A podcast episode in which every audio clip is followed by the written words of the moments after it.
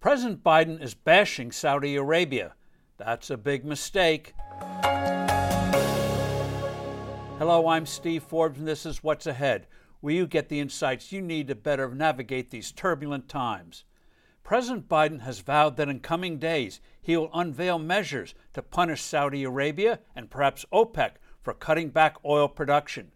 Even worse from the White House point of view, the Saudis did not go along with Biden's request to postpone the announcement of the reductions until after the midterm elections. Even before the OPEC flap, however, U.S. relations with the kingdom were at an all time low, largely because of the killing of an exiled Saudi journalist who was a columnist for the Washington Post, allegedly at the orders of the effective ruler of Saudi Arabia, Prince Mohammed bin Salman, popularly known as MBS. But the ire over this outrage must not poison our relations with this critical country. A fundamental breach will hurt us and help the terrorist regime ruling Iran. The long-time links between the U.S. and the Saudis are based on mutual self interest.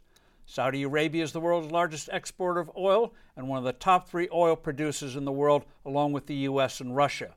But its vast oil riches makes the kingdom, big geographically but until recently sparse in population, vulnerable to enemies hence its reliance on the U.S. for its security. For the U.S., keeping Saudi Arabia independent meant keeping a critical supplier of oil for Europe and much of the rest of the world out of enemy hands. We're experiencing now the bitter taste of what could that mean with Putin's cutting back oil and gas shipments to Europe. During the Cold War, the Saudis' chief enemy and ours was the Soviet Union. Today it is Iran. Iran has made no secret of its deadly determination to create a terrorist religious version of the ancient Persian Empire that would control the oil fields of the Mideast. Getting nuclear weapons and the missiles to deliver them anywhere, including the U.S., is their paramount policy. In the real world, allies are not always ideal. The classic case was our World War II alliance with the Soviet Union to defeat and destroy Nazi Germany. Although Saudi Arabia is no democracy, MBS has expanded rights for women, a big change for this fundamentalist Islamic state, and economically, striving to modernize the kingdom and reduce its dependence on oil.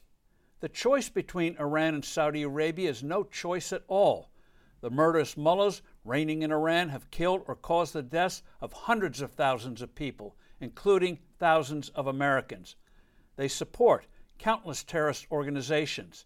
It's not empty rhetoric when they repeatedly vow to wipe Israel off the map.